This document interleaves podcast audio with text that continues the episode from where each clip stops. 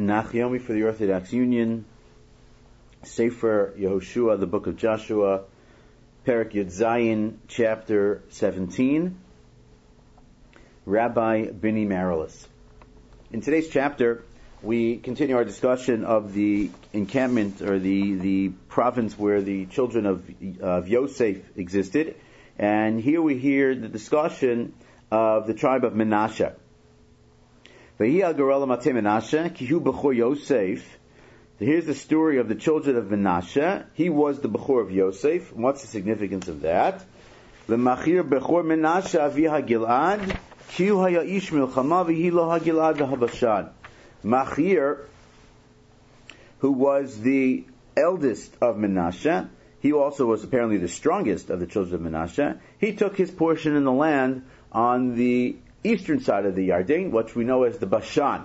That large swath of land, that large area, that territory, that became his. The remaining families of uh, Menashe will be on the western side of the Yarden. Vahi livnei Menashe and Osarim, the leftovers, children, the Mishpachosam, livnei Aviezer, livnei Chelek, livnei Asriel, livnei Shechem, livnei Chefer, livnei Shmidah, El livnei Menashe ben Yosef has Zecharim Mishpachosam. We talk about the different families in the tribe. So we had Machir, and now we have these uh, six that exist as the children of Menashe who are to inherit in the land in Eretz Yisrael. And now also, very importantly, this famous story of the widow Tzlofchad, and it reappears here. Tzlofchad ben ben Gilad ben ben Menashe lo banim kiim banos. Did not have sons, but rather daughters. These are his five very famous daughters from the story in the Torah. We'll see now that they survive, that they live on, that they make it into Eretz Yisrael amongst the group, and now they're coming to claim their territory. Remember the story? Their father had passed away, and they came to claim or question whether or not their father would lose his piece, of property in the land by virtue of the fact that he didn't have sons. Moshe goes to speak to HaKadosh Baruch Hu, and HaKadosh Baruch Hu says, no, in fact, daughters can inherit. And here again, we see their story uh, returning. And significant, we'll learn a little bit of a lesson, a very important lesson perhaps, um, from them in a moment. Vatikravna in verse Dalid, Vatikravna lifnei Elazar HaKohen v'lifnei Yoshua bin Nun v'lifnei HaNisiim le'mor they come to the location, they come to Elazar HaKohen Gadol, they come to Yoshua, they come to the tribal leaders, they come to the Nisiim, the presidents, the princes, the leaders of the tribes, and they say as follows. God commanded Moshe to give us an inheritance amongst our brothers. And then it's given to them.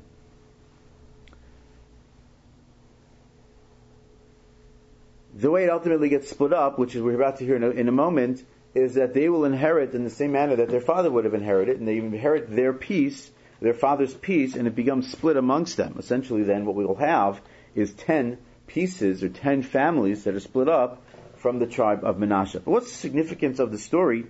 Of telling us again. Iksim could have told us in one verse that uh, the children, the daughters of Tzlofchad got their property. Why the uh, sort of hint at the elongated story? Says the Das Sofrim very interesting as follows. Perhaps there's a specific intent in their writing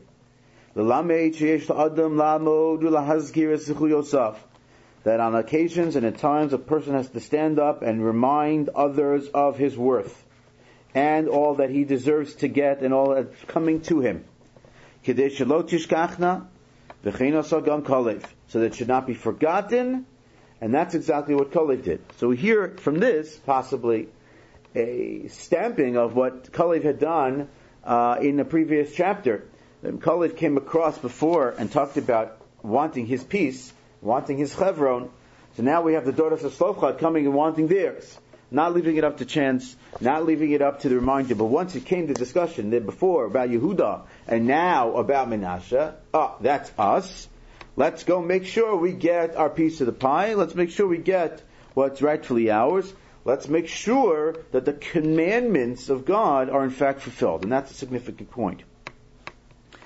These little vignettes about the children of Tzlofchad and Kaleb ben Yefuneh and his daughter are to remind us and to continue to make the point about the fulfillment of the obligations and the and, and the promises of HaKadosh Baruch Hu in the Torah and the promises of Moshe in the Torah. Continuity of the promise, fulfillment of the term, fulfillment of the claim made, and it's significant to keep connecting stories here in Yoshua with the stories in the Torah. There's no breaks, there's no separations, there's no interruptions. They're not unrelated, they're not unconnected. In fact, it's the flow one right into the other. This is the direct continuation of the Torah. And this is the fulfillment of what HaKadosh Baruch Hu promised throughout the Torah, in its day, in its prime, happening. And when we talk about these different people, we talk about people who made it into Eretz Yisrael, and those that didn't make it into Eretz Yisrael. We talk about Kalev, we talk about the other Meraglim who didn't make it. Significance in that factor. We talk about the Amamim, the different nations in the land who survive or don't survive, who are destroyed, who aren't destroyed. we remind ourselves about Sichon and Og. remind ourselves about the relationships with Edom and Moab and Ammon. This is all what is running through the Torah into Nevi'im, and it comes out in these little vignettes, in these little stories about Kalev, and here in Tupsukim, the daughters of Tzlofchad. Verse 5.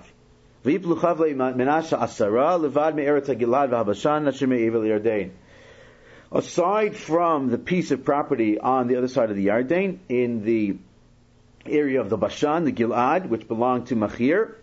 Here we have essentially ten chavalim, ten lines, ten groups, ten families uh, in Menashe that will inherit.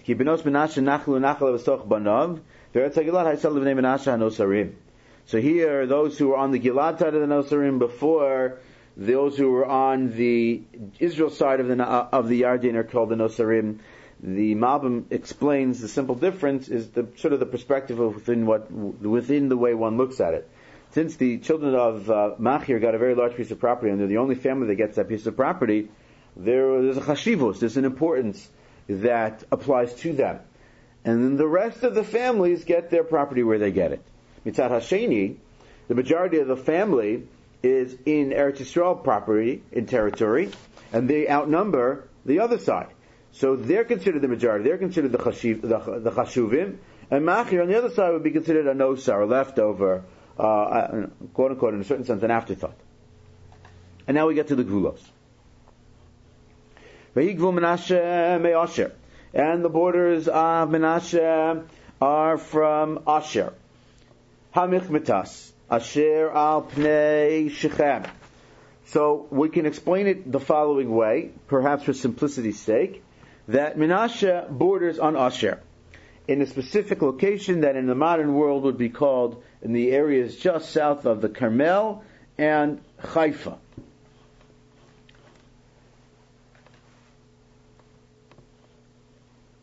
At the same time, it also borders on Ephraim, and that would be Michmetas, which was the city we mentioned in the previous chapter, that belonged to Ephraim. Michmetas Shechem, an area near Shechem.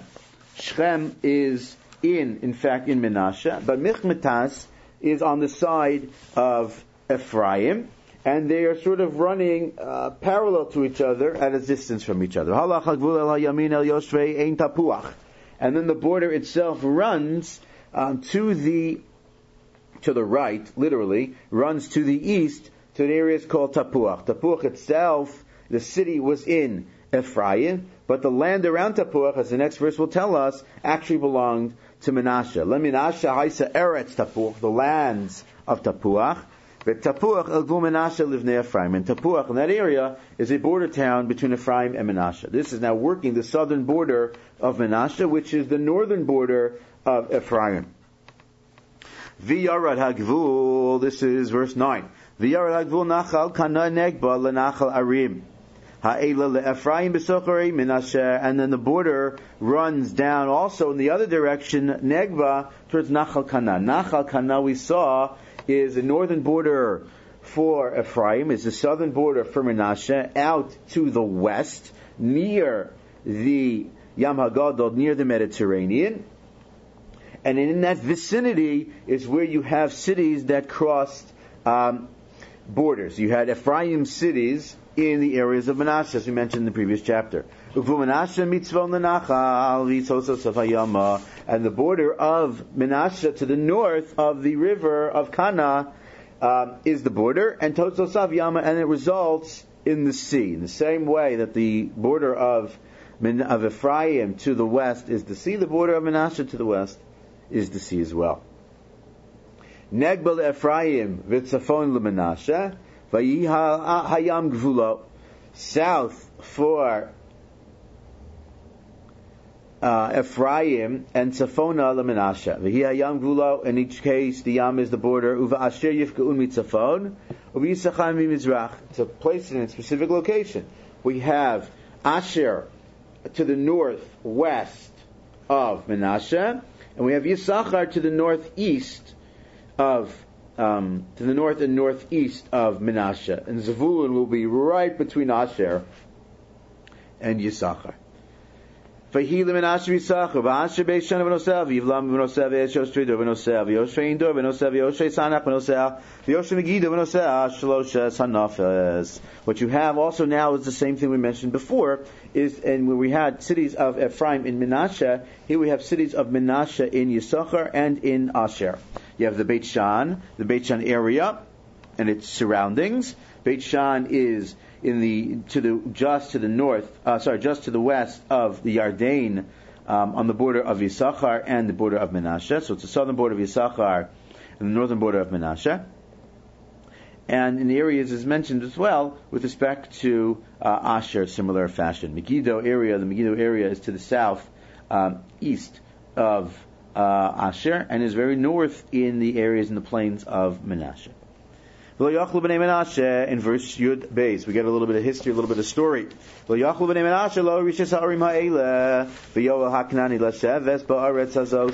the Menashe could not, could not, it appears the way the language is written, could not inherit or take the properties from the Canaanim, and the Canaanim remained. The Dat Sofer offers the possibility that maybe they had no interest, that they, they, they liked it that way, that they did not view them as a threat, and by virtue of not viewing them as a threat, they let them stay. Dangerous. We'll read the uh, Das Sofer inside in one moment.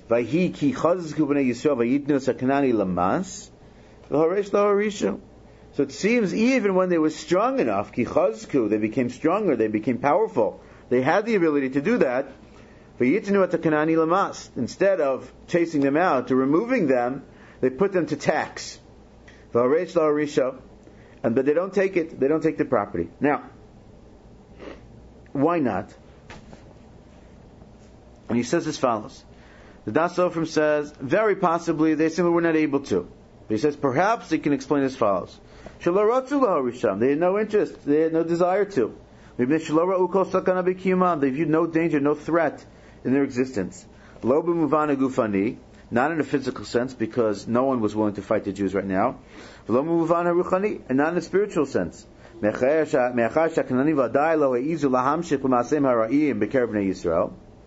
there's no way that Canaanim would be so arrogant, so spiteful to continue in their way, doing what they were doing, now living under the control of the Jewish people. However, we will we'll find out, as we mentioned, it becomes very dangerous. They just want to be more greater tzaddikim than the Torah required of them. Their goodness turned out to their to their detriment. By allowing them to stay, it ultimately hurts them. The chapter ends up with a very interesting little story, with a back and forth between Yoshua and the tribe itself, with respect to a complaint that there's not enough space and there's not enough cities and not enough land for all the people of Menashe. The children of Yosef speak to Yoshua and they say as follows. Why do I get one Goral? We're such a large number of people, we're two tribes, so many people. Why do we get one Goral? Why is that the case? I'm very large, and many, many people. Ad asher adko berchani Adonai. We are much larger than we were before. Rashi explains that we are much larger than we were before, that the tribes have grown. So when we talked earlier about this notion, here's your exact situation. You have a, the tribes increasing in number and population beyond where they were previously, population growth. Another property, which was established for them essentially earlier, is not large enough. So Yeshua says something to them very practical. Listen, we can't enhance your nachla. We can't make it bigger. What are we going to do? But I have an eitzah. I have an idea for you. Yeshua is a little bit of a prospector. He's a little bit of a real estate uh, um, individual here. He has an eye. Vayomer Yehoshua. Imam ravata. Uvereisa lecha sham. Berata priziv arifayim. If you're so large, you're a very strong group of people, go into the forest and knock it down. And create, literally the word, ubeiresa almost, right? Bria, Bria Chadasha, a new creation. Create for yourselves the space and the property that you need. Har Ephraim is before you. Take it.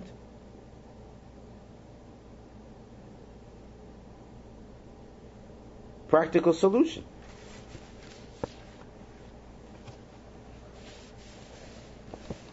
No. Tasayin. Vayomru b'nei Yosef lo yimatzi lanu b'hahar. V'rechu barza b'chol ha'kinani Yosef be'eretz ha'emek asher la'asher b'beisanu b'nosea la'asher b'emek Yisrael. They say to him, we can't do it. No way. We can't do it. It's not enough. It's not going to work for us.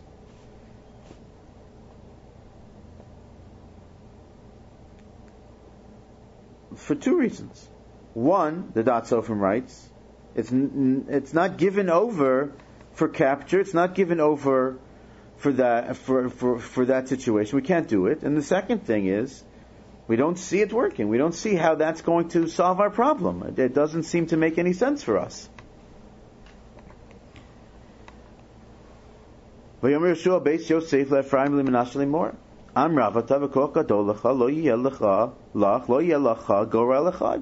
So it won't be for you one. You'll have more. You'll have uh, an enhanced situation. You'll have more. It'll grow. You'll have outgrowth. You'll have uh, enhanced uh, property. Ki har alach. The mountain will be for you. Ki ya'ar hu ve'raso v'yah lecha totzosaf. Ki so richa sekanani. Ki recha barzelo ki chazako. Go and take it. It's yours. Listen to what what we have here. Yeshua says to them, by virtue of the fact, specifically because they have uh, Rechav and Barzal, specifically because the Canaanim are strong, specifically because they live and they exist where they are, you have to go and you have to take it. You have to go and you have to inherit it. And you have to take it as your own. Stop complaining. If you go and you do it, it'll be yours. If you go and you take it, it'll become yours. If you go and you inherit that property by virtue of what I'm telling you, it's yours. And you will have enhanced property, large space, and exactly what you need for your people. So ends the parak here. What's the story there? What's the messer in that story? I think what Yeshua is sort of saying to them is, look, HaKadosh Baruch Hu goes really only so far with respect to how much space and how much property is going to give you. You have to work the land. This is new to them. This is a unique situation for them. This is not something that they had done before. This is a new world for the Jewish people. Settling the land, inheriting territories, taking cities, cutting down the trees. This is not who they are. This is not who they are yet. And Yoshua is simply saying to them, Chevra, there's avoda to do. There's work to be done here as much as HaKadosh Baruch Hu is giving us the land, and as much as HaKadosh Baruch Hu is taking care of us until this point, and as much as HaKadosh Baruch Hu has given us Arim Shalobanito, He's given us cities that we haven't built. Nonetheless, it's our land. We have to work the land. We have to take the land. We can't simply complain and rest on our laurels and sit back and wait. We can't simply come and complain to the leadership and ask them for more. The leadership will say, you want more? I'll give you how to do more. I'll, I'll figure out for you how you're going to get more. But you have to go and you have to do it. You have to go and you have to take it. This is the new phase for the Jewish people. This is the new world order, as it were, for the Jewish people and in the land. They're going to have to take the initiative. They're going to have to take it upon themselves. They're going to have to become responsible for the land, responsible for their population in every way, shape, and form. There are too many people. Let's go build another city. Let's go cut down a tract of uh, forest. Let's go make something that's uh, not uh, arable or fertile into something that is usable and workable. Something that we can turn into, you know, a great and wondrous place for our people and expand our grasp and expand our reach and expand our territory. So as much as that story is specific to its time by virtue of the fact that it's right at the point when Yeshua is giving out the territory, it's timeless. It's another, again, another vignette, another story, another moment, another, another hint from Yehoshua as to what's to be and what was and the way it has to be going forward.